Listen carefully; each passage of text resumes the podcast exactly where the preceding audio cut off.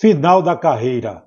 No ano de 1980, Douglas, após breves passagens pela Associação Portuguesa de Desportos e pelo Esporte Clube Vitória, não dá.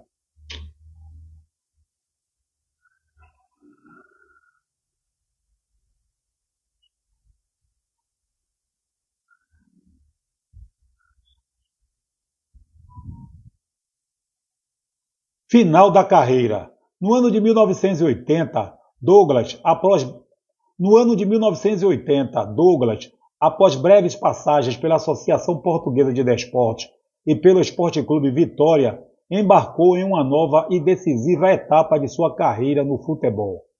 O atacante, ao lado do companheiro Fito, fez parte da Associação Desportiva Leônico da Bahia, onde deixou sua marca nas competições.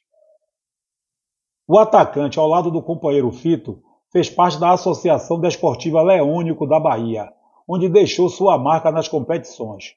Posteriormente, encerrou sua trajetória no Barretos de São Paulo, consolidando uma passagem notável entre 1986 e 1988. Durante esses anos, Douglas não apenas jogou, mas também deixou um legado, marcando sua presença no cenário futebolístico brasileiro. Sua dedicação e talento ecoam até os dias de hoje, lembrados por aqueles que testemunharam sua maestria nos gramados.